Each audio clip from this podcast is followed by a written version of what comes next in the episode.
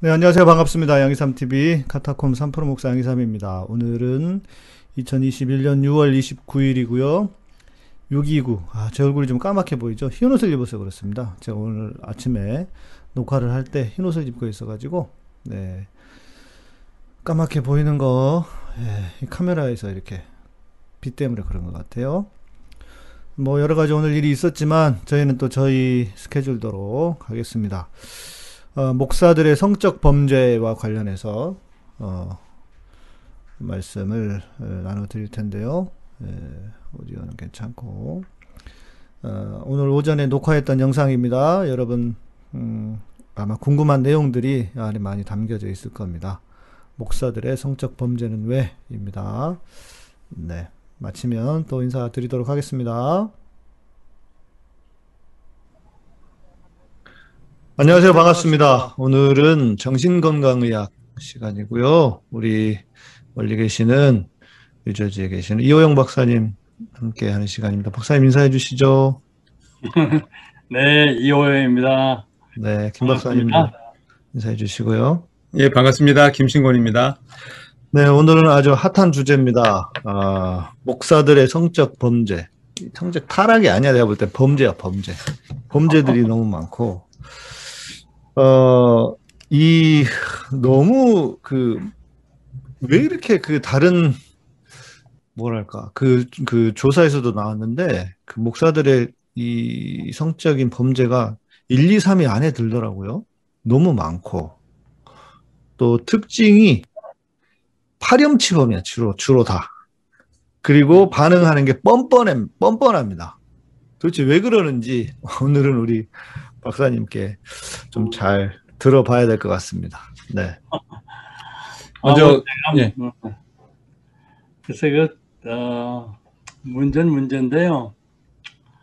사실, 이 정신의학에서는, 어, 이제 성적인 문제에 대해서 특별히 소위 장애, 그 병에 속하는 그 분류를 해놨는데, 거기 뭐, 성도착증이라든지, 뭐, 또 관음증, 그 관음증, 뭐 이런 그또그 소아들만 그 성대상으로 선호하는 소아도 도착증 뭐 이런 것들이 있는데 지금 우리가 논하는 문제는 무슨 정신장애, 정신적인 무슨 문제가 음. 있는 사람이 대상이 아닙니다. 네, 네, 네. 멀쩡한 사람들이요. 그러니까 음.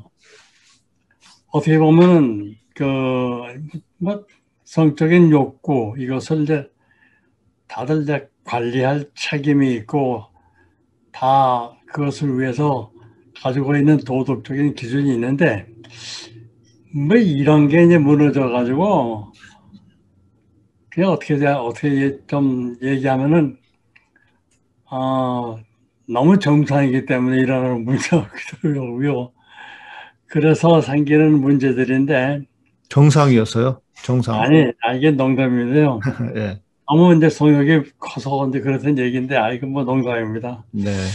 그, 전 사실 이거 그렇게 심각하게 생각하지 않았었어요. 아, 이거 뭐, 어디 가나 사회에 가면은 이 문제 있거든요. 음, 뭐, 네, 네. 네. 아, 이게, 저, 언론에서 나오는 통계를 보니까, 이, 이- 이건 보통 문제가 아닌 것 같아요. 어, 제가 이제 전에 2005년 정도에 이제 한 번 어디 신문에 났는데 그때 이제 어, 성범죄자 경찰에서 성범죄자로 체포된 사람 중에서 직종 중에서 목사님이 제일 높다고 나왔어요. 교직자 네, 네, 네. 목사님이요. 그래 그 이후에는 이제 좀 떠오르는데 2019년에 경찰청에서 전문직별 그 성범죄자 체포된 사람들입니다. 통계를 냈는데 그게 첫 번째가 의사입니다. 예. 아, 의사가 32.4%. 음. 두 번째가 종교사, 종교 24.8%. 그다음에가 예술인 23.3%. 이러고 그냥 그 외에는 뭐 교수직이니 뭐 이런 것들이 많이 나오는데 근데 의사가 많이 나왔어요. 그래서 이 의사들이 이런 그 성적인 범죄를 저지르는 것들이 이제 문제가 되니까 이 의사들도 무슨 대책을 세워야 되지 않을까 해서 좀 알아보니까 않아도 이제 그 의협에서 대책을 세운다고 했는데 그래가지고 이제 소위 그 의료법에 의료법에 이제 그 성범죄에 대한 조항을 넣으려고 했습니다. 그런데 이제 국회에서 이제 이것을 시민 하는데 아, 성범죄로 금고 이상의 형을 받은 의사는 무조건 아, 면허가 없어져요. 의사직을 못하게 되는 거죠. 그랬더니 의협에서 반대를 하기 시작했습니다. 그건 너무하다. 그래가지고 신경이가 벌어지다가 결국은 이게 이제 교, 국회 보사위원회인가 거기서 통과가 됐습니다. 그래서 이제 아마 내 생각에는 어, 이번 2021년에 아, 위원회에서 통과됐으니까 아마 이게 이제 법안이 이제 전체 국회에서 통과가 될것 같은데 거기를 보면은 의사가 금고 이상의 그 성범죄로 어, 형을 받을 것 같으면은 무조건 이제 어, 의사는 이제 못하게 되어 있어요. 근데 이제 보면 그다음에 2등인 이제 종교인들 걸 보니까 아 그러면 이 종교 단체에서 교단이나 이런 데서 이거에 대해서 무슨 대책을 했느냐 하는 것을 제가 좀 알아봤는데 아 너무 저 미온적이라 할까 미온적인 정도가 아니라 좀 나쁘게 얘기하면 이게 사실 나쁘게 또 표현이 됐습니다. 그 다음에 2020년에 그 PD 수첩에서 이걸 다뤘는데 거기서는 노골적으로 이것은 아주 완전히 어, 목사들의 범, 성범죄를 그 보호하는 쪽으로 어, 대책들을 세우지 아, 정말 이것이 성범죄를 이렇게 단속하는 쪽으로는 안 된다. 이제 그렇게 얘기가 나오고요. 그리고 이제 그 PD 수첩에서 강조한 게 뭐냐 같으면은 그 교단에서 하는 법은 이게 목회자들, 그러니까 범죄자들을 위한 저거지 피해자에 대해서는 전혀 대책이 없다. 이런 면에서 이제 굉장히 이제 비난을 했어요. 전 아주 그 찬성을 합니다. 그런데 제가 좀 조사를 좀 해봤더니요. 아, 뭐 법은 뭐 있어요. 뭐 거기 무슨 성범죄를 집행하면은 무슨 뭐 2년 정직이다, 뭐, 뭐 출교다, 뭐 이런 게 다 있는데 실제로 있었던 사건들이 어떻게 결정이 되 판결이 났느냐 하는 것을 좀 알아보니까요. 정말 이건 제가 보기에는 처벌이 아니에요. 그리고 음. 다시 돌아오게 돼 있어요. 처벌이 끝나면은 뭐 예를 들면 뭐 2년 정직이다. 2년 후에 다시 돌아갑니다.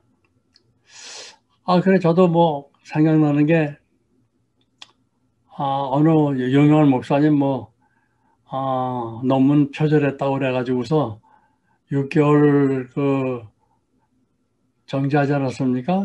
설교도 못 하시고 이제 그랬는데 다시 6개월 지나니까 또 돌아와서요.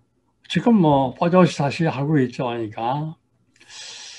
그러니까 소위 2차 예방 없어요. 그냥 그대로 쓱 넘어가고 말지.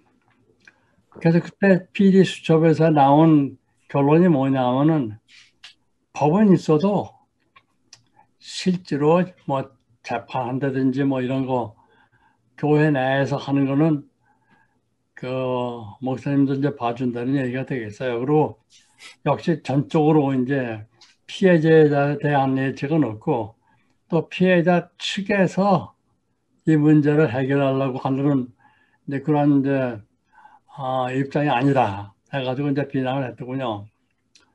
그러고 보니까 아, 이 성문제는 이제 아, 교계에서 문제가 되어 하는데 사실 정말 문제는요, 성범죄가 아닙니다. 음, 네. 그러니까 그 교회 그 규- 규정도 보고 뭐 목회자 무슨 윤리 강령도 보면 성관계를 한 것만 그 하고서 재판장에 가면 뭐 이것은 화관이었다 해가지고 솔직히 넘어가기도 그러는데 문제는 성희롱의 종류가 많은데 음, 그 중에서도 정말 그 아, 무슨 그루밍이라든지 무슨 그 꼭 남녀 관계가 아니더라도 이것이 가지고 있는 여러 가지 잡다하는 성적 희롱, 성적 폭행도 있고요.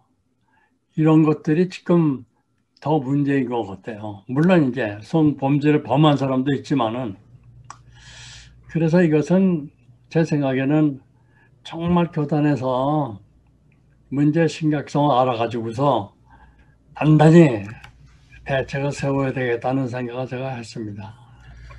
예, 제가 아까 맨 처음에 좀 질문을 열고 시작을 하려고 했었던 문제가 바로 그 문제인데, 사실 뭐, 이호영 선생님도 미국에 사시고, 또 저도 이제 미국에서 살고, 유럽에서도 영국에서도 살아보고, 이 문화들을 많이 접해본 저의 경험에 비춰보면, 우리나라가 성적인 문제에 있어서 굉장히 보수적인, 이른바 어떤 그 성적 취향이라든지 성적 활동에 대해서 굉장히 보수적인 나라 가운데 하나거든요.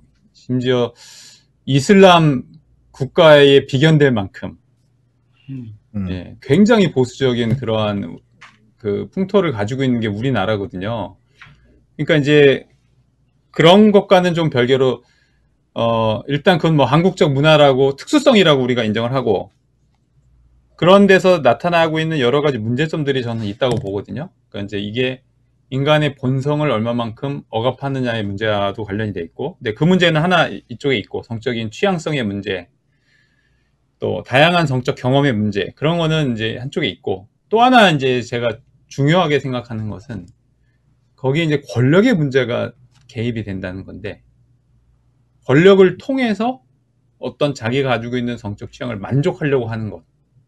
음. 또 권력의 문제가 거기에 개입이 돼서 누군가를 폭력을 휘두르면서 그것을 어, 조종하거나 아니면 아까 선생님 말씀하신 대로 그루밍이라든지 뭐 가스라이팅 이런 얘기를 하는 것이 어, 이렇게 내가 원하는 성적 취향을 나의 권력을 통해서 그것을 달성하려고 하는 아주 교묘하게 오랜 기간 동안에 사람을 길들여서 달성하고 또 어떤 경우에는 폭력적으로 막 강압적으로 그걸 달성하고 그런, 그런 경우 이제 성추행이라든지 성폭행, 뭐 성희롱까지도 그게 포함이 될 텐데요.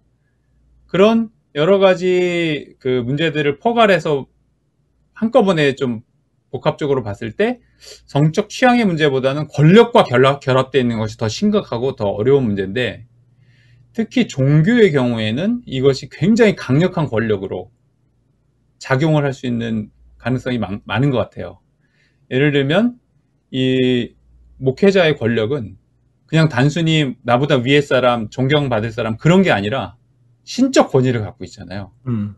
하나님의 말씀, 뭐 하나님의 뜻 전하는 하나님 사자. 그러니까 이제 이 사람에게 거역한다는 것은 어, 신적 권위에 대해서 거역하는 거기 때문에 거기에 거역할 수가 없고 또 목회자라는 사람들은 굉장히 오랜 기간 동안 어, 자기의 교인들하고 깊은 관계들을 가지면서 뭐 성적인 문제뿐만 아니라 다른 여러 가지 뭐 삶의 문제들을 다 관여하기 때문에 굉장히 오랜 기간의 관계를 갖기 때문에 그렇게 자기의 권력을 사용하기가 굉장히 어, 막 남용하기가 굉장히 쉬운 측면에 있지 않은가. 그러니까 권력을 굉장히 쉽게 사용할 수 있는 사람일수록 권력에 대해서 컨트롤을 더 많이 해야 되는데 실제로 그런 부분들이 교회에서 잘 이루어지지 않는다라고 하는 측면을 저는 어, 아까 말씀을 드리고 싶었고 또 하나는 그 그런 측면에서요. 의사들이 제일 먼저 일이라고 하는 것도 이해가 되는 것이 의사들이 권력이 굉장히 강하거든요.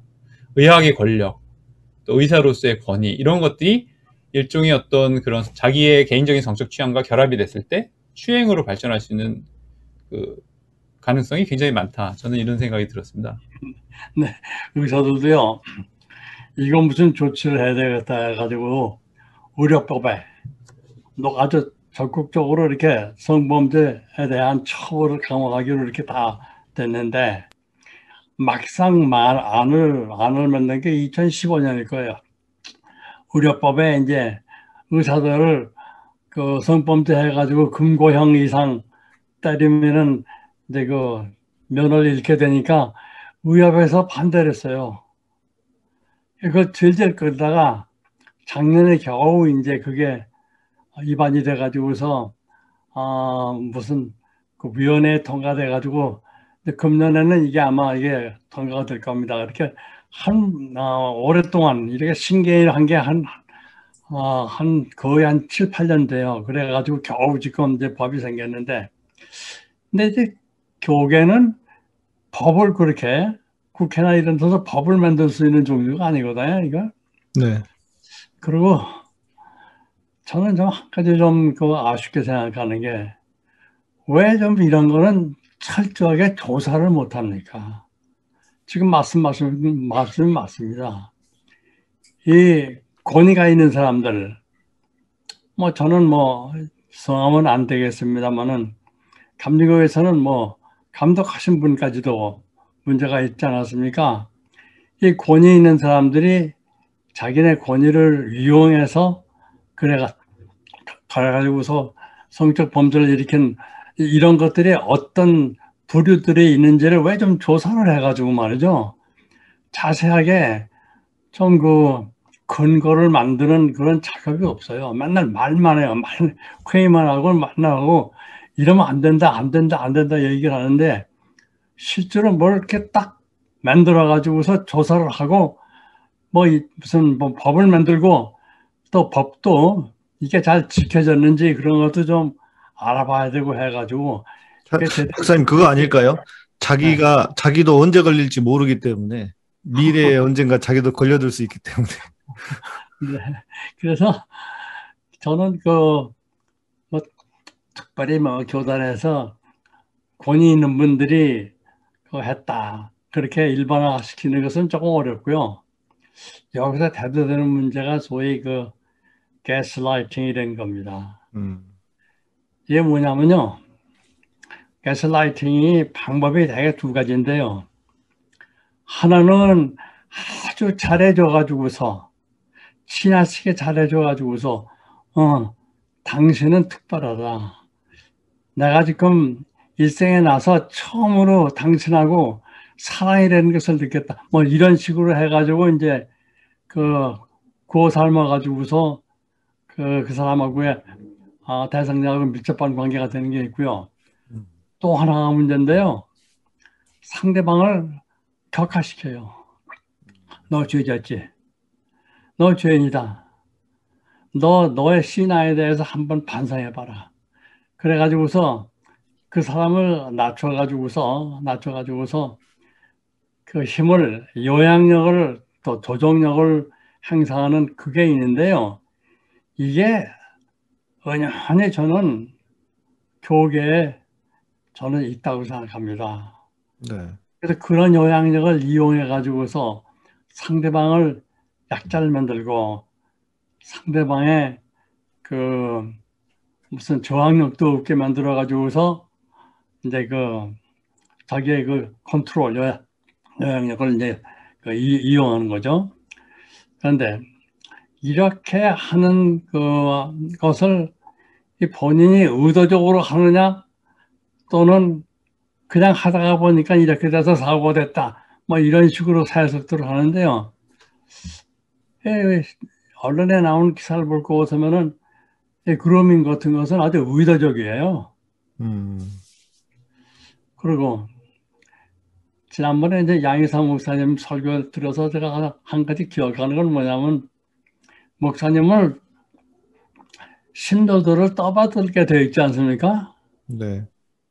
근데 한국사는 완전히 신도들이 목사님을 떠불어도 떠받들어도 아주 신적인 존재로 그렇죠. 받거든요. 아, 아, 뭐 그냥 또 잘 뵐라고 말이죠. 잘 뵐라고 그냥 네. 아, 무슨 여러, 가지 이제 신도들이 또 그렇게 만들죠. 그리고 맨날 그 단상에 올라가셔서 이렇게 권위 있는 가운을 입고 권위로 늘 군림하는 경험이 10년이고 20년이 가다 되고 보니까 하면요 정말 권위가 있는 줄 알아요. 또 권위 찬 줄 알고 그러고서 이제 예외 의식이 생겨가지고 나는 괜찮다요. 또 나는 이렇게 해도 다 이것이 다 묵과될 수 있고 적당히 넘어갈 수 있다는 그런 이상한 착각이 생겨가지고요. 그래가지고서 이런 목회자로서는 도저히 상상할 수 없는 일을 하는 그런 경우들이 있거든요. 그래서 이걸 단지 그냥 권위라고 하는 것보다도 그 배경이나 그 dynamic에 말이죠. dynamic에 그 자기의 위치, 높은 위치를 이용해 가지고서 그래가지고 신도들을 컨트롤 하려고 하는 말이죠. 그런 게 저는 있지 않나 하는 생각을 늘 하게 됩니다. 예, 선생님 말씀대로 이 가스라이팅에 두, 두 가지 종류가 있다고 말씀하셨잖아요.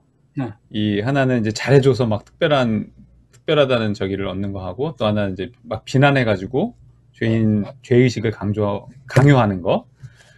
근데 사실 이게 그 성적인 가스라이팅, 성착취를 위하거나 성폭행을 위한 어떤 가스라이팅 뿐만이 아니라 이 두 가지의 속성이 목회자들이 목회를 잘하게 되는 기법 중에 기법의 굉장히 중요한 핵심이라고 목사들이 알고 있는 것들이에요. 근데 목사님들이 그렇게 알고 있을까 모르겠는데요. 어, 아, 이겐 뭐 그래요. 아, 사실 어, 유태교나 그 이슬람교는 그렇지 않은 것 같은데 어, 기독교에서는 그 원죄설이 있지 않습니까? 원죄설.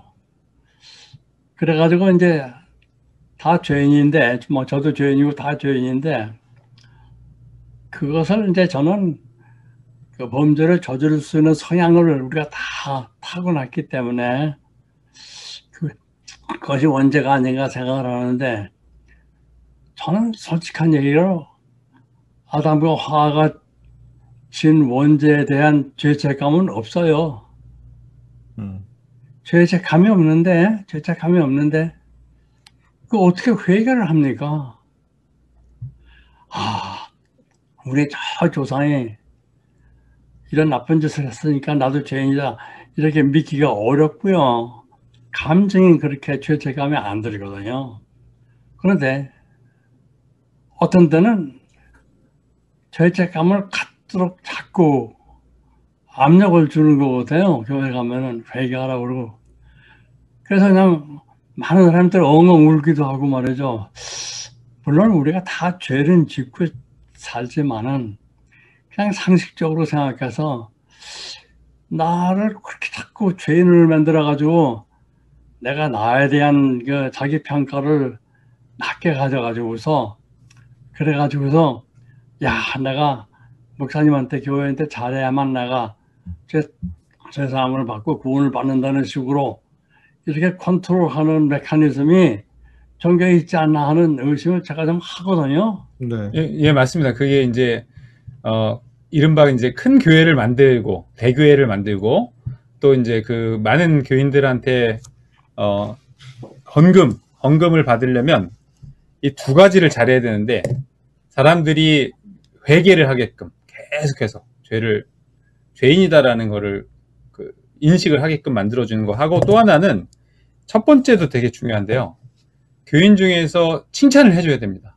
특별하게 사랑을 베풀어줘야 되고 같이 시간도 보내주고 무슨 목사님이 같이 진방도 해주고 특별한 관심을 계속해서 보여, 보여주잖아요. 이 양면이 되게 중요한데 이 양면을 다 같이 잘해야 교인들이 점점 점점 부흥하고 또 이제 특별한 사람들이 이제 헌금을 많이 하고 그래서 큰 교회를 만들어내는데 이 네 가지 되, 되게 중요한 요소들이 있는데 일종의 이런 이런 원리들이 어 내가 개인 하나를 조정하는데 가스라이팅 하는데 필요한 요소들인 거예요. 그러니까 이걸 되게 잘하는 사람들이 목사들이에요. 그러니까 이거를 잘할 잘 못해서가 아니라 잘 하는데도 사용하지 말아야 되는데 그 선을 넘기가 힘든 거죠. 자기가 원하는 목적이 있으면 자기가 잘하는 부분들을 잘 활용하는 것. 예를 들면 헌금을 좀 우리가 필요하다 교회에서. 그러면 이걸 활용하는 거예요 이런 방식들을.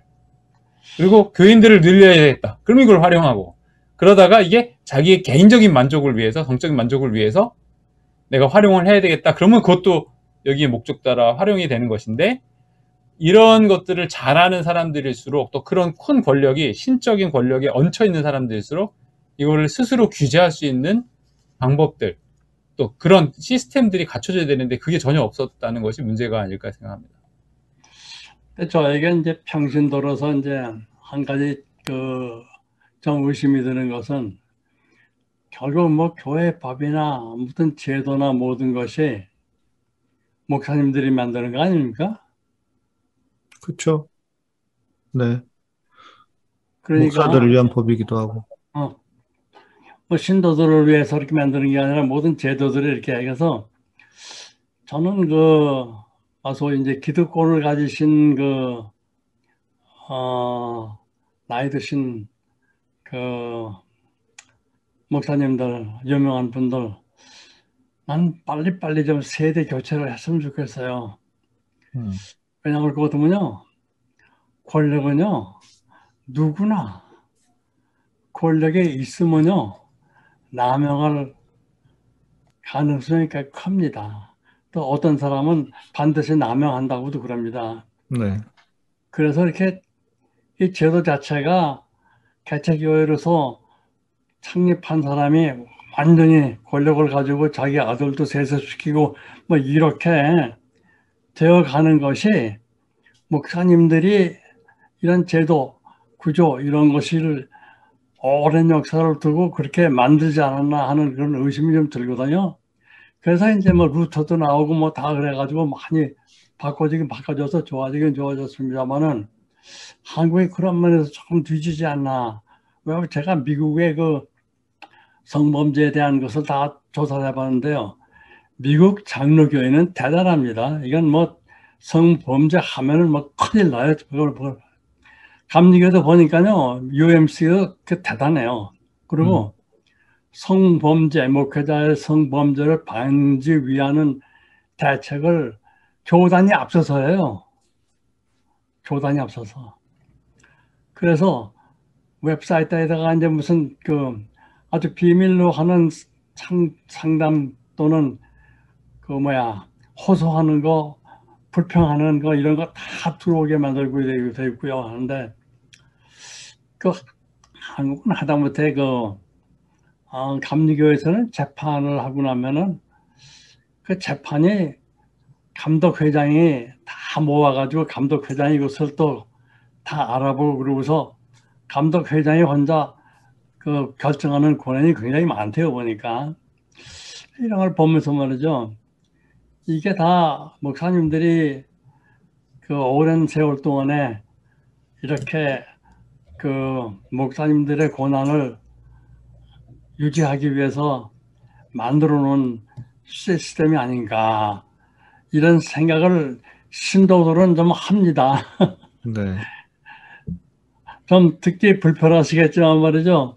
여러분 저 신도들 얘기도 좀 들으셔야 돼요. 그래야 어, 그 제가 이제 의과대학에서 저도 이제 프로페셔널리즘에 대해서도 강의를 하고 가르치기도 하고 그러- 그러는데 이 이제 뭐 의사들뿐만 아니라 모든 직종에서 다 마찬가지인데 프로페셔널 이른바 전문가 의식의 아주 기본적인 바탕 중에 하나는 self regulation 자기 규제예요. 스스로 얼마나 자정을 할 수 있는가.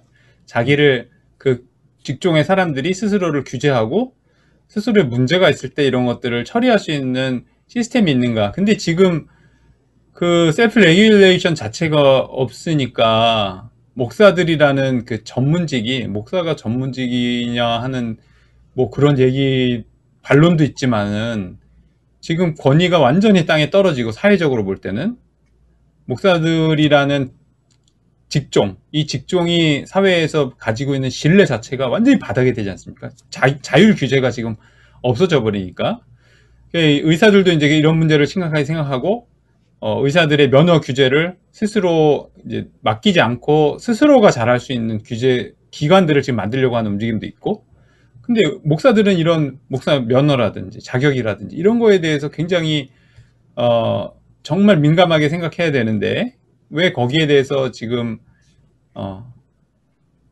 그런 큰 반응이 없고 오직 이 문제에 대해서 반응이 크게 있다고 하는 거는 단 하나인데 동성애에 찬성한 사람은 무조건 갖다가 막 정지시키고 자르고 예, 그러니까 그런 어떤 성 문제에 있어서도 그냥 동성애 문제 뭐 이런 이런 데 대해서만 완전히 촉각을 어, 곤두세우고 이런 이런 아주 기형적인 일이 한국에서 일어나고 있는데 안타깝죠. 그러니까 한국 교단에서 보니까 그 헌법에 그 성문제 성법 문제 문제는 안 들어가 있는데 요즘 막 들어간 거 보면요 다 성 문제 해가지고 두 가지예요. 하나는 동성애 문제고요. 또 하나는 성관계, 그러니까 맞아, 불륜 관계 이것만이 문제가 돼 있지. 구체적으로 미국의 장로교회나 미국의 감리교회 구체적으로 성희롱에 대한 자세한 구체적인 이런 거, 이런 거, 이런 거, 이런 거 이렇게 짚어놓고 그 규정한 것은 없습니다. 그래서 자꾸 나쁘게 생각하면 말이죠. 이게 왜안 만들어야 말이에요. 그러니까 자율성이라는 말이 맞습니다. 그래도 어느 정도는 전문단체는 다 자율적으로 자기 규제를 하지 않습니까? 그러니까 내가 언젠가 어느 기자님이 이렇게 말씀하시는 걸 들었는데 한국 교회 문제를 세 개를 들었어요. 특징이 하나 권력과 돈으로 생기는 문제들 그 욕심을 조절 못하는 거 아, 깜짝 놀랐어요. 두 번째가 뭐냐면 자기 반성이 없고 자기네 스스로를 그 반성하는 그런 뭐 법도 없고 게다가 자기 방어는 굉장히 많이 한대요. 말도 안 되는 자기 방어하는 거. 그리고 그세 번째는 용기가 없다고 그랬어요. 무슨 용기가 없냐 그러냐면은 이런 것을 단호하게 투자를 만들고 실천을 하고 감독을 하고 또 팔로우업을 해서 이게 잘 되고 있는지 아는 것을 이렇게 조사해 보는 오버사이트니 뭐 이런 것들이 없어요. 그래서 이렇게 내버려 두니까 이런 그 성적인 문제들도 많이 생기지 않나 그런 생각을 하게 됩니다. 네. 그, 최근에 제가, 뭐, 그, 여의도 순복음교회에서 뭐 조창기도회를 했대나, 그래가지고 그 양반이 설교를 하는데 내용 중에 하나가, 뭐, 정부가 독재를 하면 안 된다. 뭐 이런 내용이었나 싶었나 봐요. 그랬더니 거기 이제 제가 공유를 했더니 그 누가 이런 댓글을 쓰셨어요. 아니 조영기 목사는 그러면은 조영기 목사가 한 거는 뭐냐? 음? 누가 독재를 오래 했는 누가 독재를 한 건데? 그러니까 이제 이런 이런 거죠. 그러니까 말씀하신 것처럼 어 이제 자기는 생각을 안 하는 거가 문제일 문제일 뿐더러 저는 이제 아까 이제 말씀해 주신 것 중에 그 이제 목사들이 자기가 그렇게 권위를 가진 것을 당연하게 여긴다. 이 말에 제가 여기서 제가 좀 그 이제 생각이 나는 것이 제가 그 글을 하나 읽고 좀 진짜 기겁을 했는데 전에 이제 우리 전병욱 목사가 이제 한국 교회 성적인 범죄 대명사 아닙니까? 근데 그 양반이 뭐라고 쓴 글이 있었어요. 뭐였냐면 하나님이 어, 나한테 이렇게 큰 축복을 하신 것을 보면 이렇게 축복을 하셨을 때는 어, 그러니까 그 본인 이제 교 목회를 성공하고 뭐 교성 뭐 청년들도 많이 모이고 교회가 커지고 하니까 얘기했겠죠. 그랬을 때는 하나님이 자기에게 특별한 어떤 그 사명이나 특별한 은혜를 주신 거다. 어, 이제 이거를 어떻게 부정할 수 있겠냐 이런 식의 글을 설교를 할 때 했는지 뭐 그랬나 봐요. 제가 그거를 읽으면서 아, 네가 그래서 사고를 쳤구나. 저는 그런 생각이 들었거든요.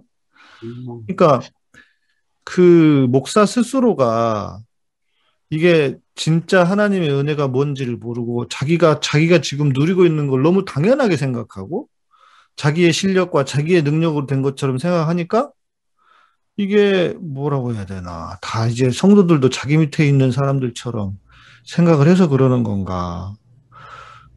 아, 그, 그런데 그것도요.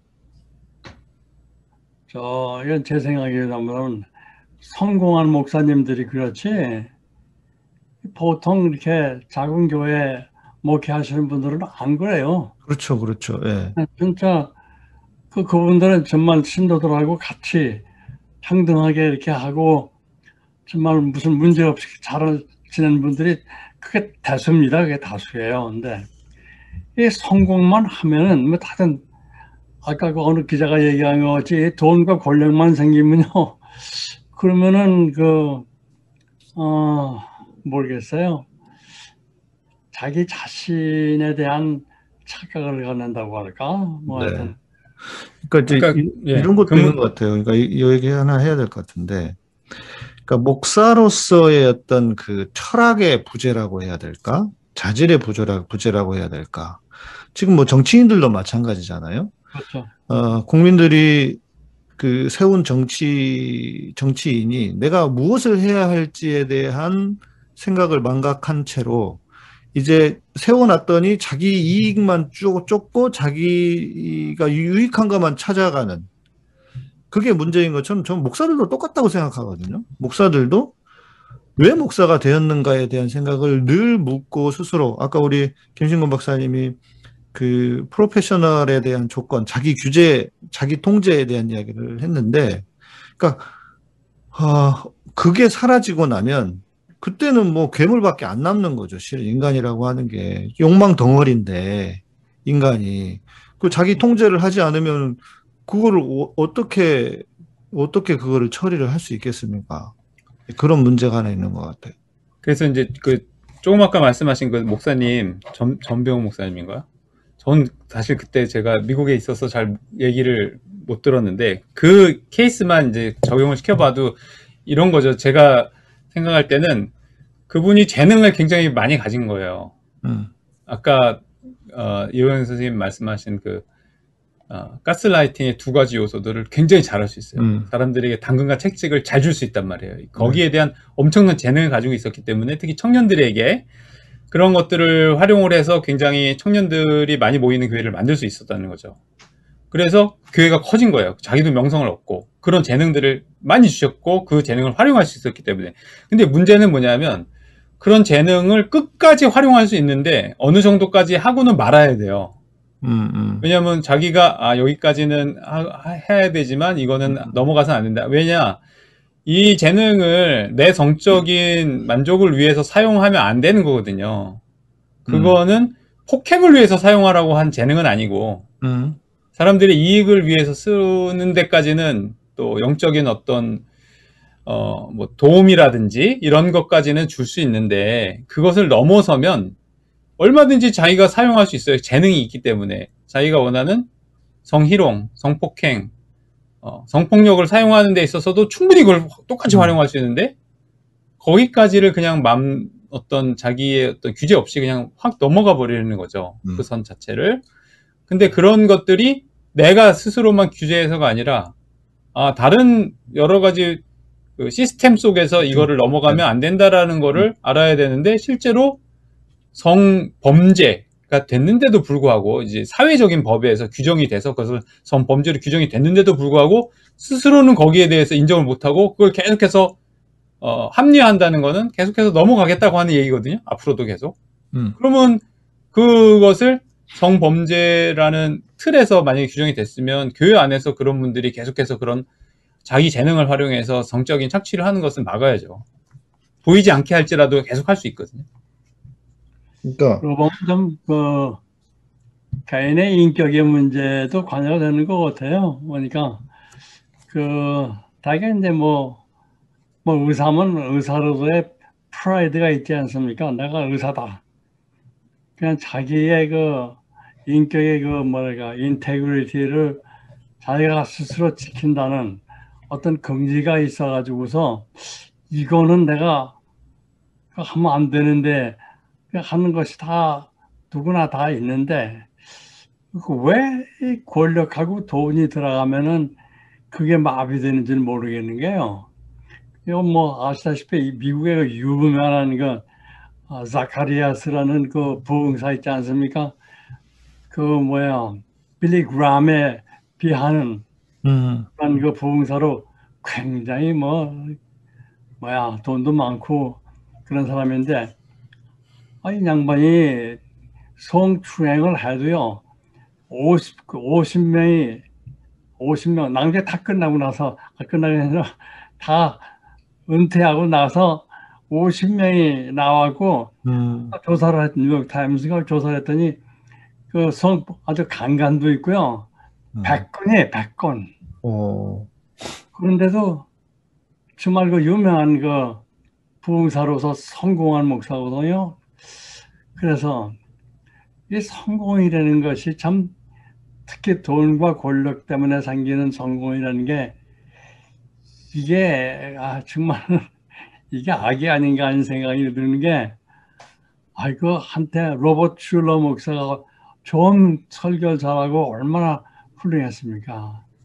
지금은 아주 그냥 그 교회 아주 완전히 망했죠 이제는. 네. 그래서 이 저 조금 뭔가 뭔가 이렇게 어, 제도를 만들어서라도 그 이런 문제 이런 문제가 사실은 가톨릭도 있습니다. 근데 네.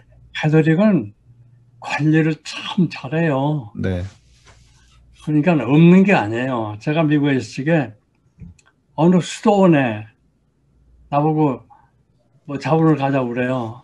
왜 그냥 그러니까 거긴 300명의 신부들이 들어가 있는데 다 못된 짓 한 사람만 거기다 넣어가지고서요. 그래가지고서 그리고 파견을요 파견을 다시 그런 일을 할 가능성이 있는 데는 파견 안 시킵니다. 네. 근데 그리고 쉬쉬해가지고 천주교는 자기네끼리 문제 가지고 깔고 뭉개고 논쟁도 많이 하고요. 그러면서도 밖에는 딱 교황이 나와서 좋은 얘기만 하면 그걸로 다 끝나, 끝나거든요. 그래서 이 우리 저 개신교도 말이죠. 무언가 좀그 제도적이라도 말이죠. 제도적이라도 뭐 하다 하다못해 벌칙을 좀 강화한다든지 뭐 그런 걸 해서라도 또 그리고 여기에 조금 더 끼어드는 문제가 뭐냐면요. 여성차별이에요. 음, 희생자들이 다 여자입니다. 다. 그렇죠. 예. 대부분. 어, 물론 남자도 있겠 아주 드물고요. 그리고 이제 그런 것을 심사하는 그 감리교의 그 조사위원회라는 걸 보니까 금년에야 겨우 두 명이 들어갔습니다. 그 전까지는 여자가 없었어요. 음, 어, 그런 거 조그만 거라도 하나 고쳐가지고서 말이죠.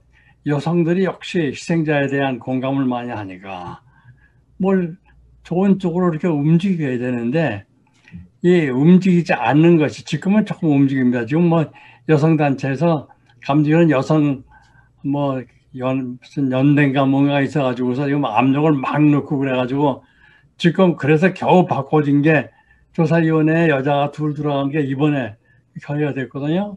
33총회에서 그게. 그런 거 보면 그래도 여기에다가 이거 안 되겠다. 이거 기독교 망신시키는 거니까 고쳐야 되겠다 결심하고서 어, 철저하게 뭘 좀 하는 정말 용기가 있었으면 좋겠어요. 그리고 제가 이제 미국에 있을 때도 그런 이슈들이 되게 많았는데 사실 카톨릭 사제들의 아동 성추행에는 희생자들의 남자들도 많습니다. 남, 남성 아동들이 어, 그런 어렸을 때 추행을 받은 경험을 한 경우도 많이 있고 또 뭐 꼭 그 이걸 너무, 너무 오늘 확대하는지 모르겠지만은 어떤 그 영향력을 크게 행- 행사할 수 있는 모든 직업에 사실 이게 다 그 음. 통용이 될 수 있거든요. 예를 들면 뭐 네. 교사도 마찬가지예요. 교사들도 지금 미투 운동이 일어나면서 굉장히 많은 사람들이 그동안 받았던 자기들의 피해들을 호소하기 시작했거든요.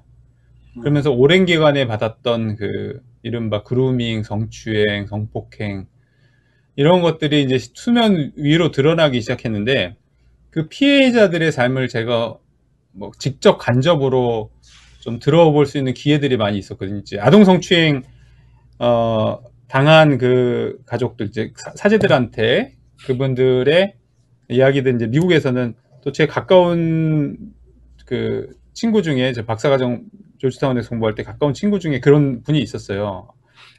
또 어, 한국에서도 이제 여러 가지 그런 분들을 보면요, 인생이 완전히 그 피해자들은요, 어, 그냥 어렸을 때부터 인생이 조각조각 납니다. 그 인생 자체가 완전히 파괴돼요. 그런 성폭행을. 경험을 하고 네. 성폭행을 당한 다음에 그게 그들의 삶 자체가 완전히 파괴되고 그냥 살아도 사는, 사는 게 아닐 정도로 나이가 40, 50이 되고 막 그 나이가 들어서도요. 그것을 일- 계속해서 잊지 못하면서 모든 생활 삶 자체에서 큰그 어, 정말 씻을 수 없는 그런 피해들을 주게 되거든요. 그런 폭행 자체가. 왜냐면 정말 아유. 믿어야 하는 사람들, 믿을 수 있는 사람들, 또 어떤 거, 거대한 권위, 신적인 권위, 뭐 하나님으로부터 성추행을 당하는 거랑 똑같거든요. 이거는 하나님으로부터 성폭행을 당하고 음. 하늘이 무너지는 그런 경험들을 하는 그런 얘기들을 제가 개인적 직관적으로 많이 들었는데 이건 도대체 인간으로 있을 수 있어서는 안 되겠다. 그냥 개인적인 뭐 사- 상황에서 뭐 연애도 하고 무슨 뭐 성적 일탈 아니, 그거랑은 차원이 다른 문제인 것 같아요. 이거는. 아, 근데 참, 참 안타까운 것은 그, 그 희생자들이, 아, 젊은 아이들, 어떤 때는 미성년자인 경우에는요, 이건 정말, 정말 이것은 아, 가슴 아픕니다. 왜냐하면 제가 그런 그 성폭행, 그 후에 폭행을 어렸을 때 당했을 적에 성리돼 가지고서 고생하는 사람을 너무나 많이 봤기 때문에 그래요. 음. 이저 PTSD 외상후 스트레스 장애 그런 무엇보다도요 그런 증상이 없더라도요 불안이나 우울증 있는 사람들은 많습니다. 음. 근데 뭐가 문제냐면 제가 보기에는요 인정 중독에 걸려요. 남에게서 인정을 받아야 돼. 음. 그 사람의 인정을 받아야 돼요. 그러니까 자기가 손해를 보고 남한테 인정을 받으려고 하는 그런 소위 그 심리 도식이 생길 것 같으면요. 그건 일생 동안요. 길을 못 피고 내 살거든요. 그러겠네요. 예, 그렇죠. 그리고 자기가 자기가 이렇게 못났다. 자기는 가치가 없다. 이런 식으로 그 사람의 그 심리 도식에다가 열등감을 넣어준다는 거, 음. 이건 나는 엄청난 그 범죄라고 생각합니다. 이거. 네. 근데 그런 게 그런 저 어렸을 때 성 성범죄에서는 그런 게 있거든요. 그런데 한 가지 또 하나 개탄할 것은 뭐냐면요. 지금요 사회가 일반 사회가 교회에 앞서 있어요. 음. 거 보면 네. 지금 전에는 저- 교회가 얼마나 선한 사업을 많이 했습니까? 정말 선한 사업 많이 했는데 지금은요 교회가 물론 이제 돈이 없어서 그렇지만은 일반 그 사회 뭐 복지 정책이라든지 이런 게 지금 제 친- 친구 하나가 암으로 세상 떠나는데 이 걸렸을 적에 정부에서 해주는 혜택이 어마어마합니다. 음. 차량 다 대주고요. 뭐 다 대주고 약값 막 막을 것도 없이 말이죠. 근데 그런 것을 다 이렇게 해주니까 교회는 무슨 하는 일이 없어요. 음. 지금 제가 아프리카에 가니까요. NGO니 말이죠. 특히 한국도 코이카 같은 데서 말이죠. 엄청나게 원조를 해요. 이렇게. 중국 같은 데서는 그 말라이 나라의 의사당을 엄청나게 크게 주어주거든요. 그러니까 이게 선교사님이 가서 선교사님들이 가서 하는 일들이 말이에요. 이게 별로 이렇게 음. 좀 눈에 안 띄거든요. 이렇게. 그래서 지금 법도요. 일반 법에서는 성범죄에 대해서는 범죄 형량이 어마어마합니다. 네. 그래서 이런 면에서 특히 이렇게 자기 관리를 하는 것 부터 시작을 해서 저는 교회가 일반 사회하고 같아진다는 얘기가 있는데 지금은 같아지는 게 아니라 뒤져져 뒤져져 있지 않나 하는 생각을 하게 되거든요. 그래서 우리가 좀 분발을 해서 무엇을 어떻게 하고 무엇을 어떻게 변화해야 뭘 어떻게 해야 우리가 정말 살아남을 수 있고 교회가 부흥해, 부흥할 수 있다는 것을 엄청나게 논의를 많이 합니다. 매년 해요. 뭐 수십 번 하는데 아니 논의만 했지 무슨 결과가 나오는 게 없어요. 변화가. 그래서 정말 또 변화를 또 원하는 사람들은요. 뭐 맥맥 못 쳐요. 맥을 못 치고 다 기득권 가지고 있는 사람이만 저다 요양으로 부리고 그리고 한국 교회가 망한다 망한다 하지만요. 돈 많은 교회들은 안 망할 것 같아요. 참 교회만 망하지. 그러니까 제가- 이런 식으로. 네. 예. 참 제가 예, 제가 그 피해자의 그 정말 그 피맺힌 고소를 들은 적이 한 번 있었거든요. 이제 어렸을 때부터 이제 이른바 그루밍을 통해서 성폭행을 지속적으로 당하고 또 그런 것을 통해서 인생의 어떤 삶이 정말 파괴돼 나가는 그런 삶을 어, 저한테 이제 고백을 한 분이 계셨는데 그런 그런 얘기를 가만히 듣다가 어, 가장 최근에 정말 너무나 힘들고 그들을 괴롭혔던 것이 무엇인가 하니까 가해자가 멀쩡한 거예요. 음. 가해자 가해자가 멀쩡하게 사는 거. 어, 가해자가 그냥 편안하게 잘 살고 어, 여- 은퇴해서 연금 받고 아무런 문제 없이 잘 살고 가해자는 물론 뭐 그런 문제들이 있는지 모르겠지만 어, 밖, 밖으로는 그게 드러나지 않잖아요. 예를 들면 지금 이제 목회자들도 마찬가지거든요. 가해자가 그냥 뻔뻔히 존경받고 매주 설교하면서 사람들에게 떵떵거리면서 막 하나님 말씀, 하나님 대원자처럼 얘기하고 그런 모습 자체가 피해를 받은 사람 입장에서는 굉장히 가장 힘들고 가장 어려운 것이 가해자가 아무런 죄책감도 없이 아무런 문제도 없이 의식도 없이 사과도 없이 그런 자기의 권력을 계속해서 누린다고 하는 사실이 굉장히 힘들다 그런 얘기를 제가 들은 적이 있습니다. 근데 그, 그 정말 잘 지적, 지적을 해 주셨는데, 저는 그, 그 희생자, 희생자를 우리가 공감하고 또 그 가족을 공감하고 그쪽을 이렇게 좀 생각해 주는 것이 전반적으로 다 교회도 그렇지만은 사회도 좀 부족합니다. 요즘 막 조금 좀 낮아지지만은 지금 공감의 시대, 공감의 시대 하지만요. 그런 희생 당하는 사람들에 대한 공감이요. 아직도 저는 아직도 부족하다고 생각하거든요. 그래서 이 희생자들 지금 말씀하신 것은 그런 케이스. 그리고 저도 성경을 보면요. 제가 오늘 너무 좀 그 과격한 얘기를 많이 해서 불편하시겠지만, 아니, 희생되는 사람은요, 안중에 없어요. 음.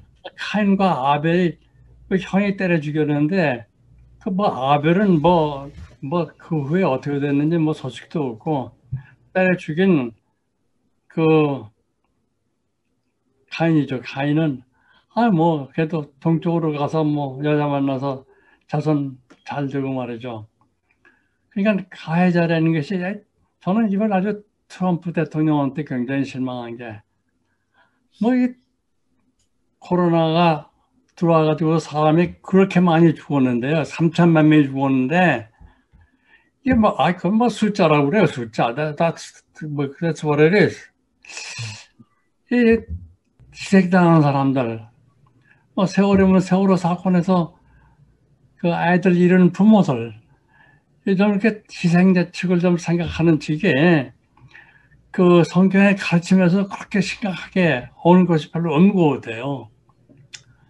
그래서 참 이런 점에 있어서는 저는 아, 저는 뭐, 그, 지금 뭐, 사회에서는 그 성폭행 당한 사람들, 희생자들을 위한 프로그램이 뭐 해바라기도 있고 여러 가지가 많습니다. 네. 그래서 가서 호소할 수 있고 혜택도 받을 수 있는데요. 성폭행, 성희롱 당한 그 희생자들은 지금 어떻게 됐어요? 그분들에 대한 대책은 전혀 없어요. 미국 감염하고 미국 장로교회는 있습니다. 여기 있어요. 음. 예. 그래서 그런 점을 말이죠. 좀더 우리가 좀 철저하게 생각해서 이것을 좀 실천할 수 있는 용기가 우리 전 교단이 좀 필요하지 않나 하는 생각을 합니다. 근데 저는 이거 목사님만 가지고는 안 되고요. 평신도도 같이 좀 가세를 좀 해야 될 것 같아. 이게 그냥 제 머리에 떠오르는 생각입니다. 저는 그 문제가 성공주의 신학의 굉장히 큰 맹점이라고 생각해요. 선생님 말씀하신 지적하신 그 부분이 성공주의 신학에서는요 성공한 사람들만 중요한 거예요. 음.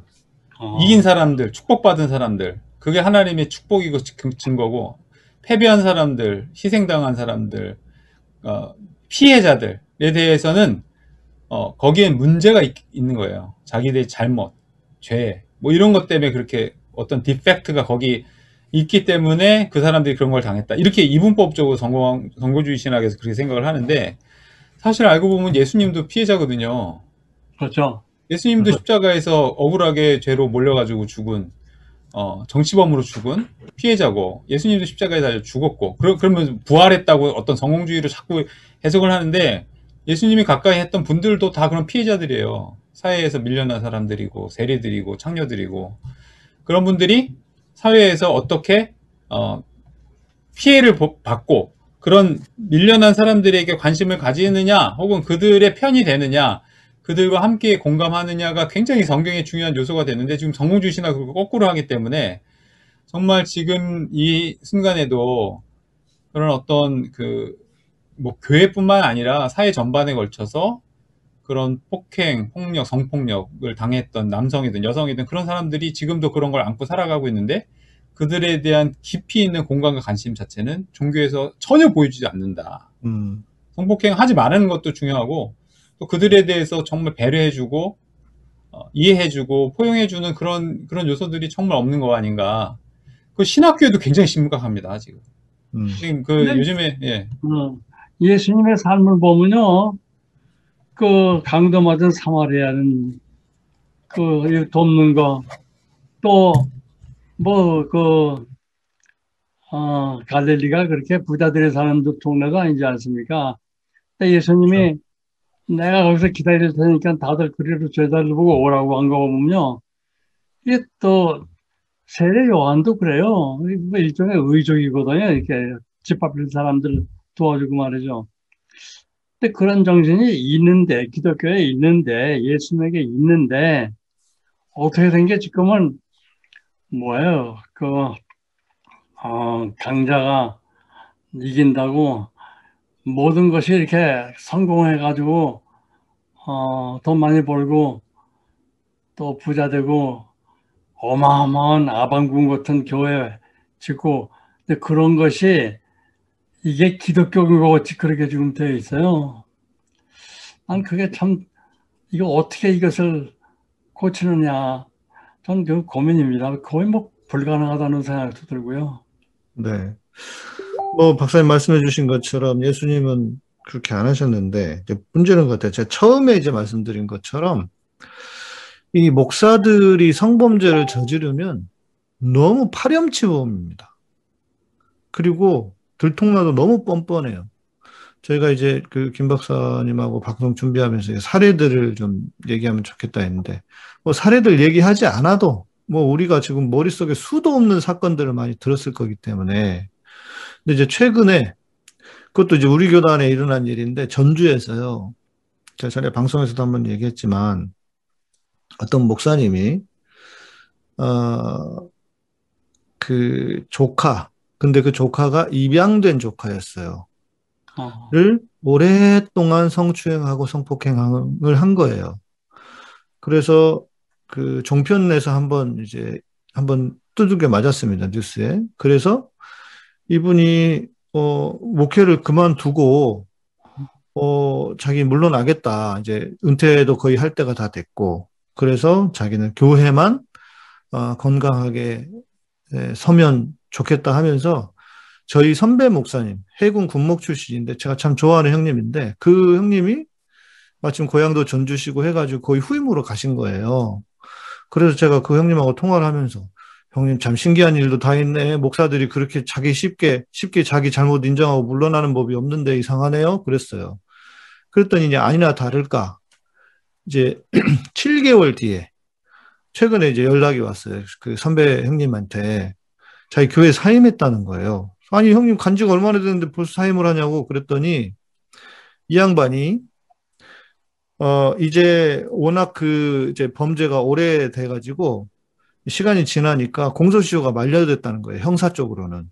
어, 그래가지고는 뭘 하냐면 자기 원로 목사 시켜달라고 원로 목사를 시켜달라고 이랬다는 거예요. 그렇게 지금 장로들 몇 명이랑 해가지고 그러고 있다는 거예요.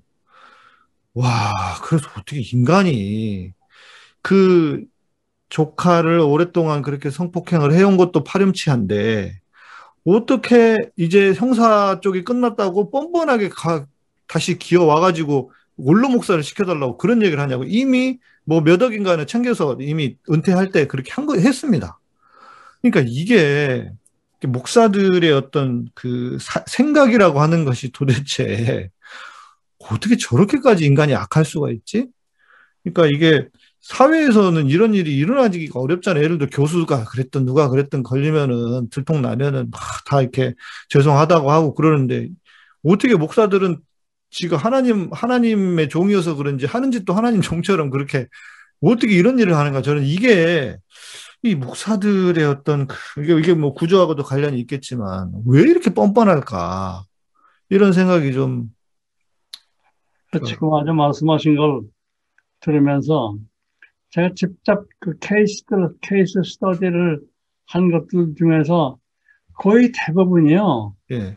처음에는 잘못했다. 아, 그만두겠다. 하는데 시간이 가면서 달라져 가지고요. 낭전 다시 복직하려고 하고요. 네. 그러니까 그 지난번에 우리가 한번 토론한 그 수치감이라든지 부끄러움이라는 그런 감정이 없어요. 그냥. 아예. 그리고 그렇게 해도 되는 줄 알고 말이죠. 음, 네. 그리고 또 한 가지 여기에 보조 역할을 하는 것이 교인들입니다. 예. 그걸 받아줘요. 지지해요 또 목사님 하, 우리 목사님 뭐그안 안 그러신 분이라 그러면서도 그렇고 아유, 사고나 들통나도 그렇고 그래가지고서 이렇게 그 목사님들이 어, 좀 예외의식을 갖게 되는 이유 중에 하나가 그, 그 신도들이 그렇게 만듭니다. 음, 그, 그 앞에 가서 말해서 또, 아, 또 인정받기 위해서 또 좋은 얘기를 하거든요. 아이, 뭐요. 어쩌다가 한번 실수하신 것, 뭐냐. 이제 다시 돌아오셔야죠. 뭐 이런 얘기를 한다고요, 또. 네. 그래서 이게 정말 사람의 그 인격에서 자기 긍지, 자기 원칙, 뭐 이런 것을 그 지키는 그 어떤 그 용기라고 할까 그런 것들이 부족한 면들이 거기에 또 문제 중에 하나- 하나가 아닌가 하는 생각을 합니다. 왜냐하면 목사님 중에서 좋은 목사님들 많아요. 그렇죠. 예. 어, 아주 은퇴하셔가지고 비탄털이라 돼가지고 고생하는 분들 많거든요. 네. 그래서 미- 이렇게 국부적인 현상들이 이 기독교에게 이렇게 누명을 씌우는 거에 대해서 상당히 이제 안타깝게 생각하는데 그 대책은 밖에서 무슨 일반 사회가 뭐 어떻게 벌을 주고 하는 것보다는 자체 내에서 우리가 우리들이 해야 됩니다. 그러니까 우리들이. 네. 근데 이- 이게 또 제가 아까 잠깐 말씀을 드리다가 말았었는데 신학교가 문제인 것이 뭐냐면 음. 신학교는 이중적인 대학이잖아요. 그러니까 일반적인 대학의 기준을 가지고 있으면서 또 목사들이에요. 그 교수들은 거의 다. 그러면은 이제 이게 이중적 기준을 활용을 하는데 이런 문제가 성폭행 문제가 발생하고 이러면은 자기들 편한 기준만 가지고 합리화하는데 급급하는 거예요. 신학교가. 음, 그리고 특히 이제 신학교 같은 경우에는 목사들이면서 교수이기 때문에 어떤 그 권력이 더, 더 커요. 음, 목사의 권력과 교수의 권력이 크기 때문에 그 제자들에 있어서는 굉장히 정말 압도적인 권력을 갖고 있다고 해도 과언이 아닌데, 뭐 요즘엔 달라졌다고 하는데, 그래도 일반적인 학교와는 다릅니다. 요즘 학교 교수, 교수들의 권위와는 다르게. 일반적인 교수들이 학생하고의 그런 성폭행 문제가 성희롱 문제가 있었으면 큰일 나거든요, 진짜. 교수들은. 그거는 이제 일반적으로는, 근데 신학교에서는 오히려 또 그런 게 막 비일비재하기도 비일비재까지는 모르겠지만 어쨌든 나타나도 그냥 굉장히 일반적으로 막 용인이 되고 제자들과의 어떤 문제들 뿐만 아니라 어, 성폭행, 성추행을 하면서 뭐 강사를 내가 임용을 했다가 뛴다든지 아니면 말 안 들으면 갖다가 배제시키고 막 그렇게 하는 거. 그러면서 문제가 터지면 어, 학교에서 막 무마해가지고 교수들의 문제들이니까 다 저기 한다든지. 심지어 어떤 학교에서는 최근에 무슨 이거는 정- 제자를 성폭행해서요. 그냥 법원 판단까지 받았어요. 그런데도 교단에서 그거를 묻고 어 그거를 저 처벌을 안 하려고 한다든지 또 제자들과의 어- 그 저는 이- 뭐 그냥 동료들 사이에서는 뭐 좋아하고 뭐 하고 이런 일이 있을 수 있다 저는 그렇게 생각하는데 제자하고의 관계는 이게 권력 구조가 꼭 들어가지 않습니까? 음. 네. 그리고 제자고 목사인데 자- 내가 목사고 제자면 신 나의 이제 뭐 내 교인은 아니더라도 그런데 그런 관계를 굉장히 막 어 자기가 무슨 사랑이니 뭐 이런 식으로 해석해가지고 성폭행을 성폭력을 막 휘두른다는 것 자체가 힘든데 신학교가 계속 그렇게 한다는 게 저는 이해가 안 가는 측면이 있어요. 신학교가 그걸 더 앞장서서 해야 지금은. 뭐 무슨 성, 성교육 같은 무슨 과목을 넣는다고 그러는데 그뭐 사실 우리 어, 한국 기독교의 특히 개신교의 교인 중에서 이런 문제 아, 성적인 문제라든지 이런 문제에 대해서 신학교에 가서 강의할 수 있는 분들은 많습니다. 음. 어, 과목을 만들어서 말이죠. 이런 것이 왜 이렇게 되는지 이런 것도 지금 우리가 오늘 토론한 그 내용, 내용이라도 좋으니까 그 젊은 그 신학교 학생들에게 좀 이 문제에 대한 그 sensitivity, 좀 감수도라도 좀 이렇게 강하게 좀 심어줘 가지고서 그래서 아, 이런 게 문제가 되는구나 하는 것을 미리 알고라도 있으면 좀, 좀 예방이 되지 않겠습니까? 그런데 음. 지금 교, 교과 과정을 어떻게 좀, 좀 새로운 것도 넣고 해서 신학교에서도 이거 다 앞장서야지. 이제 이거 우리 교단이나 우리, 우리들이 앞장서지 않으면 이거 해결 안 돼요. 네. 선생님 전에도 한번 말씀하신 것처럼 그 어, 정신과 의사들은 전이 역전이를 경험하지 않습니까? 그러면은 그게 이제 내 권력 구조 안에서 나를 좋아한다고 하는 사람들이 피상담자라든지 음, 음. 내, 그러니까 내담자라든지 아니면은 교인이라든지 혹은 이제 정신과 의사를 찾아온 환자들이라든지 그런 사람들이 어, 권력을 가진 사람들을 좋아한다고 하는 게 실제로 좋아하거나 사랑하는 감정에서 나온 게 아니라 전이 역전이적인 심리현상에서 나올 수 있는 게 충분히 있는데 목사들이 그걸 착각해가지고 혹은 교수들이 착각해가지고 이 학생이 나를 되게 좋아하는구나 뭐 이렇게 이렇게 생각해 가지고 그걸 연애 감정으로 발전시킨다든지 네. 난 그래도 한 가지를 예를 들면 내가 지금 이렇게 교인도 하고 잘 지내고 있는데 혹시 내가 게스라이팅을 하고 있는 게 아닌가? 내가 어떤 특별한 그 여성에게 끌려가지고서 말이죠. 거기에서 내가 뭔가 그 나의 욕구를 어, 달성하려고 하는 목적으로 무슨 그루밍 같은 행동을 하지 않는가 하는 것을 스스로 좀 생각해보는 기회도 있으면요. 그래도 참 문제가 달라지거든요. 네. 이거 전혀 아까 말씀하신 대로 전혀 어 아주 뭐야 아주 철면피라고 그럴까 전혀 무슨 그런 걸 이렇게 그 윤리적인 문제에 교회에서 윤리적인 문제가 좀 일반 사회보다 좀 나아야지 나아야지 일반 사회가 더 나으면 안 되지 않습니까? 그래서 그런 거라도 좀 뭔가 제동할 수 있는 지식이라도 좀 넣었으면 좋겠어요.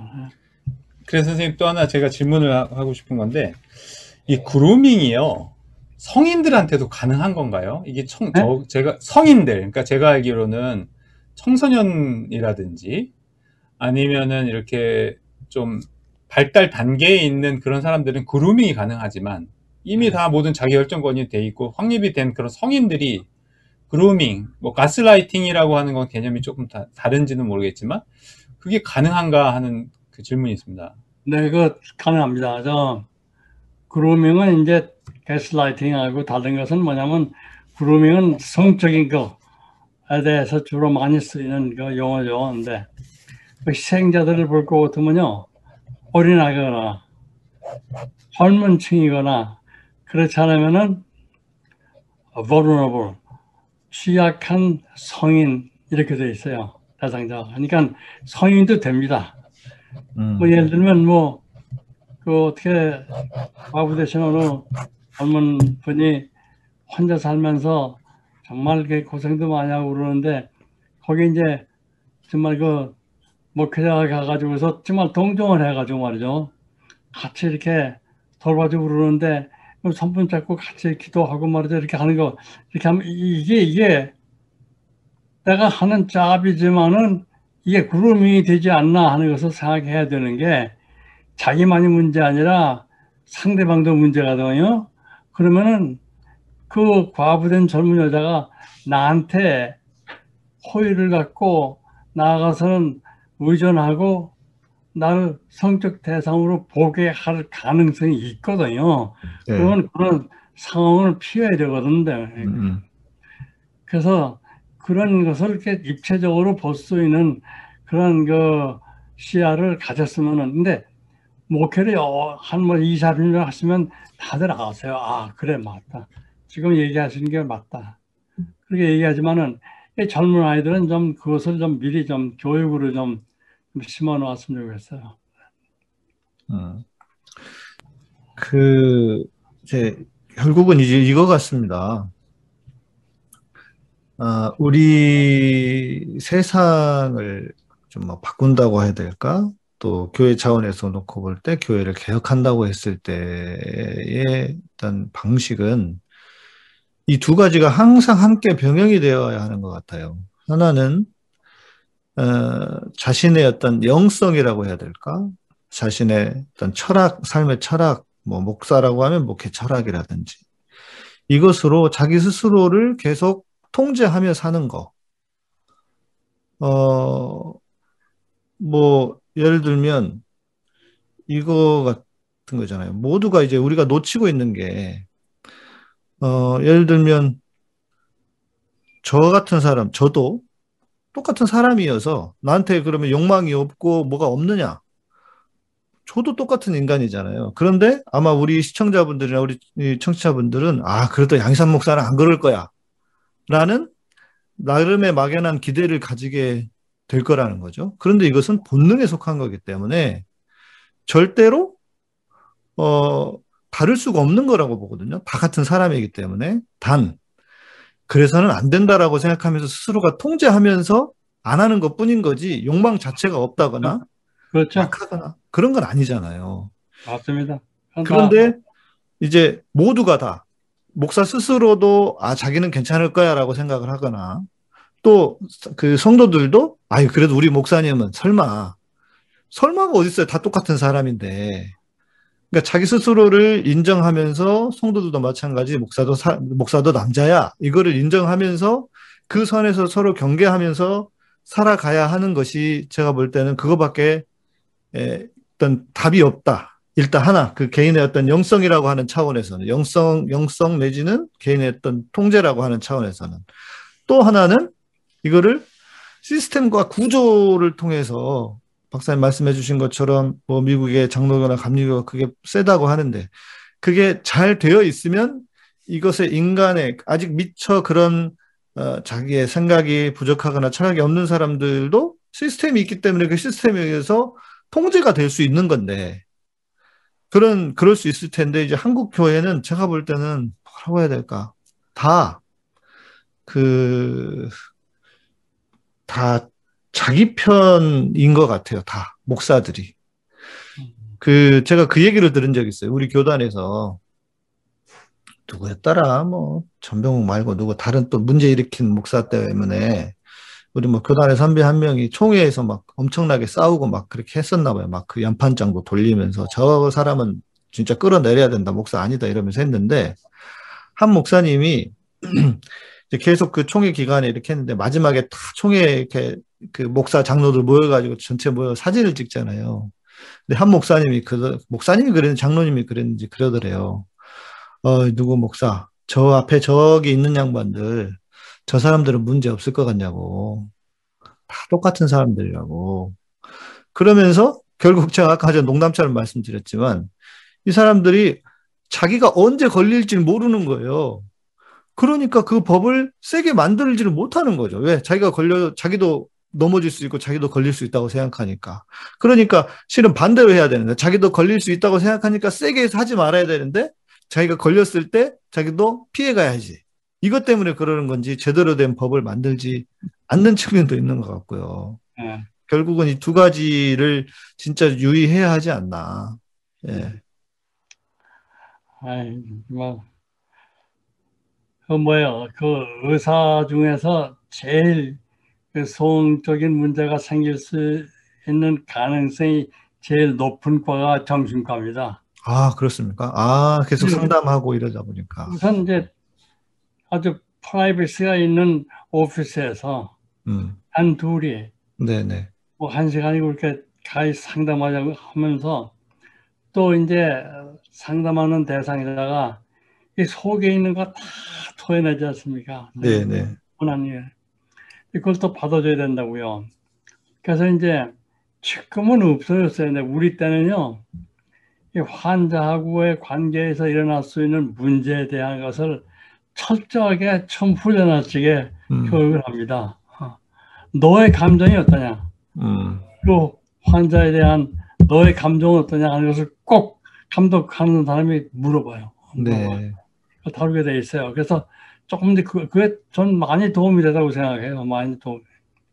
뭐 저도 뭐 인간이기 때문에 똑같습니다. 뭐, 네. 뭐 일으킬 수 있는 이런 문제 일으킬 수 있는 가능성은 다 같지만은 음, 이런 그 교육이라든지 뭐 제도라든지 그리고 그 정신과 의사는 환자하고의 관계가 생기면 그건 끝입니다. 그건 아주 음, 고발하면 그건 끝나요.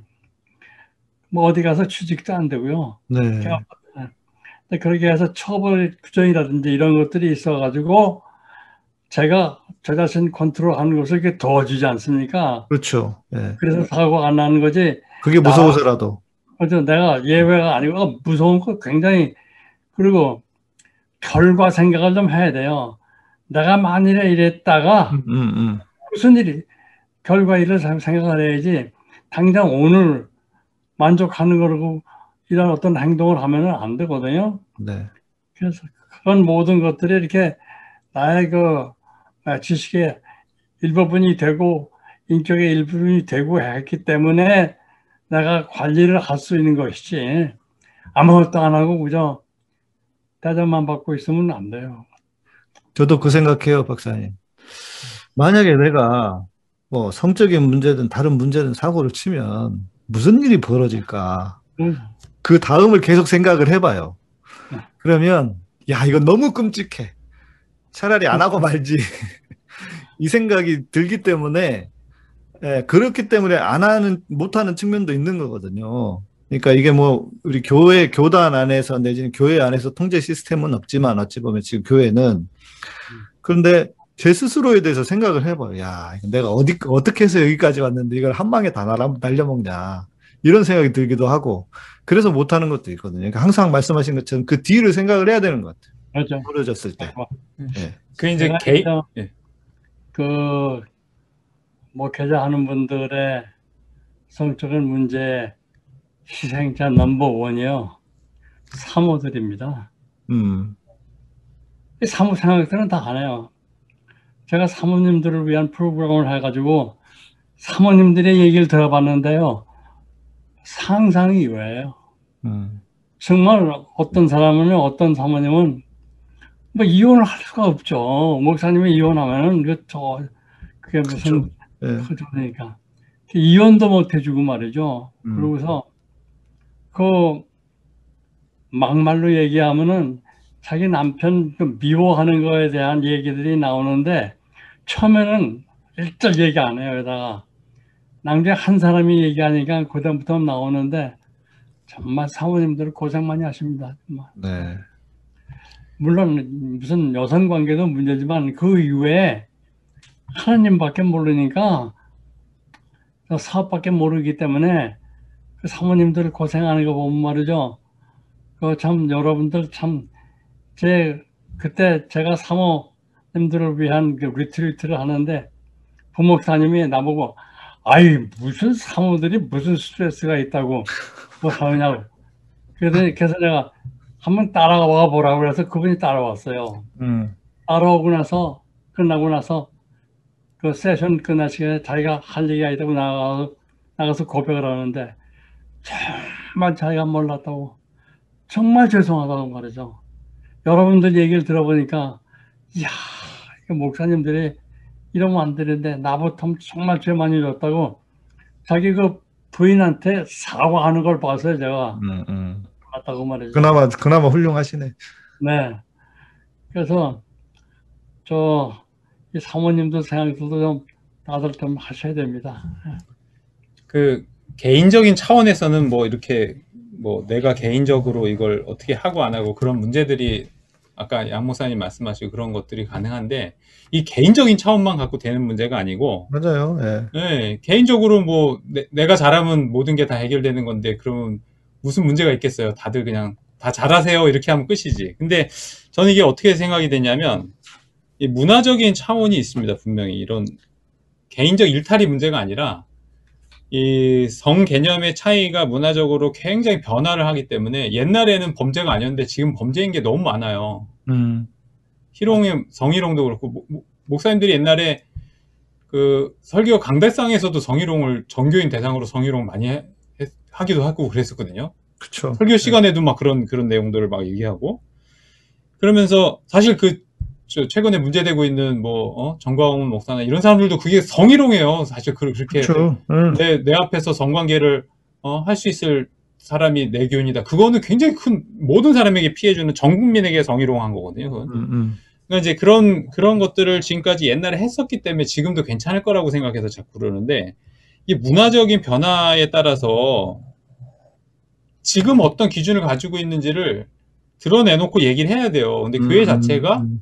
성적인 문제를 너무 얘기를 안 해요. 그렇죠. 얘기를 안 하고 그런 것들 드러내지도 않고 그런 바뀌는 기준에 대해서 오픈하지도 않고 그게 이제 여러 가지 사회도 보수적인 데다가 교회도 굉장히 그걸 금욕 금욕으로 이게 묻어 놓고 그러니까 오히려 거기에서 문제가 생기는데 그거를 덮은다고 문제가 없어지는 게 아니라 그걸 오픈해서 음. 바뀌는 기준들에 대해서도 얘기를 하고 어떤 문제점들에 대해서도 얘기를 하고 또 욕망들도 이전하고 달라졌거든요.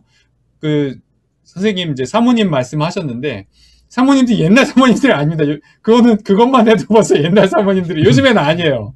음. 요즘에는 완전히 달라졌습니다. 목회자의 개념과 사모의 개념도 달라지고 어떤 욕망들도 다 달라지고 개성들도 막 추구하게 되고 목회 환경도 달라지고 그러니까 그런 그런 문제들을 어, 없, 없다 생각하고 그냥 어, 하니까 막 그런 문제들이 생기고 그걸 오히려 터놓고 얘기하는 문화가 돼야 그게 그 드러내놓아야 그 바뀌는 것들에 대해서 되는 부분이 있고 또 한 가지는 두 번째는 최소한의 가치 기준을 말 가치 기준이라고 하기보다는 최소한의 라인을 만든다는 거는 범죄냐 아니냐는 우리가 기본적으로 알아야 되는 거 아닌가. 그러니까 가해와 피해가 있어요. 이거는 가해자가 있고 피해자가 있고 이거는 범죄다라고 하는 규정을 교회에서 신앙에서 겨- 규정하는 게 아닙니다. 법적으로 규정이 돼 있어요 이미. 그리고 법적으로 판단을 하고 사회에서 음. 그러면 적어도 그 기준은 받아들여서 교회가 인정을 해야 되잖아요. 적어도 그거는 범, 가해가 있고 피해가 있고 그것이 법적으로 규- 그것조차도 인정을 지금 안 한다고 하는 거는 너무 동떨어진 얘기고 뭐 교회법이 뭘 어, 이걸 그 윤리 규정 그런 거 둘째치고요. 그냥 그냥 그런 거 떠나서 그냥 가해자가 있고 성폭행 성폭력을 휘- 휘두른 사람은 피해자가 있으니까 피해자에 대한 어떤 그 처벌이나 보상이 있으면 그걸 그대로 교회에서도 받아들여서 혹은 음. 신학교에서도 받아들여서 그 가해자들에 대해서 적절한 처벌할 수 있는 그런 규정 그거 정도 아주 미니멈한 건데 그거라도 빨리 했으면 저는 제 생각은 거의 어, 그렇습니다. 어, 네. 너무 또 시간이 오래 가지 않았습니까, 양 목사님? 네, 뭐 마치 슬슬 마쳐야죠 이제. 예. 네. 그 성적인 것이 문제가 많이 일어나는 이유 중에 하나는 말씀하신 것처럼 이제 교회가 너무 닫고 있고 어 말하는 것을 금하고 있고 이제 그런 거라고 봐요. 근데 그 밑으로 너무나 많은 일들이 벌어지고 있는데 이것은 뭐 또 다른 주제일 것 같기는 하고요. 특히 이제 젊은이들의 문제라든지 교회 안에서 성적인 것을 금기시하, 마- 성적인 말을 하는 것에 대한 것을 금기시하는 것이 옛날에 지나간 문화에서는 그런지 몰라도 지금은 진짜 서로 말을 해야 하는 게 사실인 것 같고 말하지 않아서 생기는 문제도 많은 것 같고요. 또 거룩이라고 하는 것을 잘못 오해해서 거룩이라는 미명하에 이 어떤 성적인 것을 말하는 것은 뭐 전혀 거룩하지 않은 삶인 것처럼 생각하는 그런 잘못된 문화도 있는 것 같고 그런 측면에서는 뭐 이건 또 다른 하나의 주제가 돼야 될 것 같긴 한데 하여튼 오늘은 뭐 그 아마 우리 시청자분들도 뭐 모르시지는 않을 것 같아요. 근데 이제 뭐라고 해야 될까? 이게 한풀이 같은 너무 이런 일이 많이 벌어지니까 그런 한풀이처럼 이제 그런 그 이야기 뭐 녹두리가 되는 게 아닌가 하는 생각이 좀 들어요. 어, 지금 뭐 한국 교회의 이 성적인 문제뿐만 아니고 여러 가지 모든 문제를 종합해 종합해 볼 때, 해볼 때 교회가 살 수 있을까? 음? 이게 어떤 몰라가는 집단의 특징들이 이제 나타나고 있어서 이 교회가 다시 회복될 수 있을까? 이런 생각이 드는데 특히 성적인 문제는 더한 것 같고요. 세상은 이렇게 변하는데 뭐 교회는 너무 덮어두고만 있고 문제가 벌어져 덮어두려고만 하고 있고 그런 이제 문제인 것 같습니다. 그래서 오늘 그런 시간으로서 의미는 있는 것 같고요. 또 마무리하면서 우리 그 뭐 한 말씀씩만 좀 해주시면 마무리하겠습니다. 글쎄 저는 그 해결을 해결이 될 수 있는 문제라고 생각을 하는데요. 네. 제가 기대를 좀 걸고 있는 게 여성 단체입니다. 음, 교인들 중에서 여성들이 이제 발언권이 세지면서 감리교에서도 지금 다른 어, 장로교 교단, 교단들이 다이성 문제에 대해서 형 희롱에 대해서 대책들을 세우고 있습니다 지금. 근데 그것이 그 누구의 압력 때문에 되냐면 여성 단체들이 지금 강력하게 음, 어, 감리교에서는 아주 여성 연대에서 강력 아주 그 세, 세칙이 있습니다. 뭐 뭐 뭐 뭐 해달라 하는 게 목록까지 다 있는데요. 네. 그래가지고 압력을 주기 때문에 그래도 좀 이 문제가 그래도 뭐 언론에서도 얘기하고 여러 가지 이제 그 사건들도 생기고 하기 때문에 앞으로는 좀 나아진다고 생각을 합니다. 감리교 여성센터 제안한 것이 성폭력 예방교육, 성폭력 관련 법 처벌 규정 엄하게 하는 거, 은폐하는 거, 그거 음, 없애기, 교회 성폭력 대책을 아주 그 팔리시를 세워라. 그리고 목회자 성윤리 강령 이것을 지금까지 안 되고 개정해라. 그리고 어, 성폭력 특별법을 만들어라. 이제 지금 막 그 압력을 주고 있는데 음, 이렇게 할 것 같으면은 변화는 오지 않을까 이렇게 생각을 하고 그리고 이제 좀, 좀 세대 교체가 되면 젊은이들이 가지고 있는 좀 개방된 그 성 의식 이런 것들도 도움이 돼 가지고 좀 수습이 되지 않을까 그런 생각을 좀 기대를 걸어봅니다. 네. 네. 한국에서 지금 한국에서 여성 여성들 페미 관련해 가지고는 또 하, 일이 시끄러운데 또 그 주제는 뭐 한참 다른 주제니까. 네, 우리 김 박사님도 제가 아까도 말씀드렸지만 성적인 욕망은 긍정을 해야 되고 네. 또 그런 것들이 또 바뀌는 문화적인 기준에 따라서 얼마든지 시대가 지금 많이 바뀌었기 때문에 그런 데 대한 공론화가 필요한 것 같아요.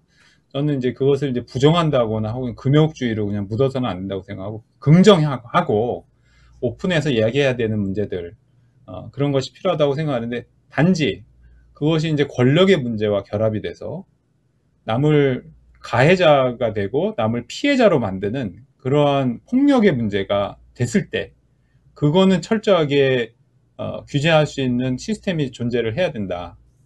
그 특히 권력 자체가 어, 일반적인 사회 기준에서도 자율 규제를 하는 이유가 권력이 굉장히 강력할 때 의학 권력이라든지 아니면 뭐 교사들이라든지 이런 그런 사람들은 굉장히 권력이 중요한 권력을 갖고 있을 때 그렇게 되는데 이게 신적 권력과 결합이 되면 얼마나 강력하겠습니까? 음. 이거는 거의 저항하기가 힘든 폭력이 되기 때문에 그것이 가지고 있는 정말 그 가해 또 피해의 경, 이 규모는 우리가 상상을 초월할 만큼 인생을 정말 파괴할 만큼의 큰 권력을 갖고 있게 되거든요. 그러니까 이런 거를 그냥 개인적인 뭐 그냥 혼자서 잘하세요 이렇게 하는 게 아니라 어 이거는 범죄라는 사실 또 이것이 범죄는 적어도 우리 그 뭐 교단이라든지 교회라든지 여기에서는 이 범죄에 대해서는 용인을 하지 않겠다라고 하는 단호한 자세들이 돼야 앞으로 교회가 신뢰를 얻고 전문직으로서 목사들이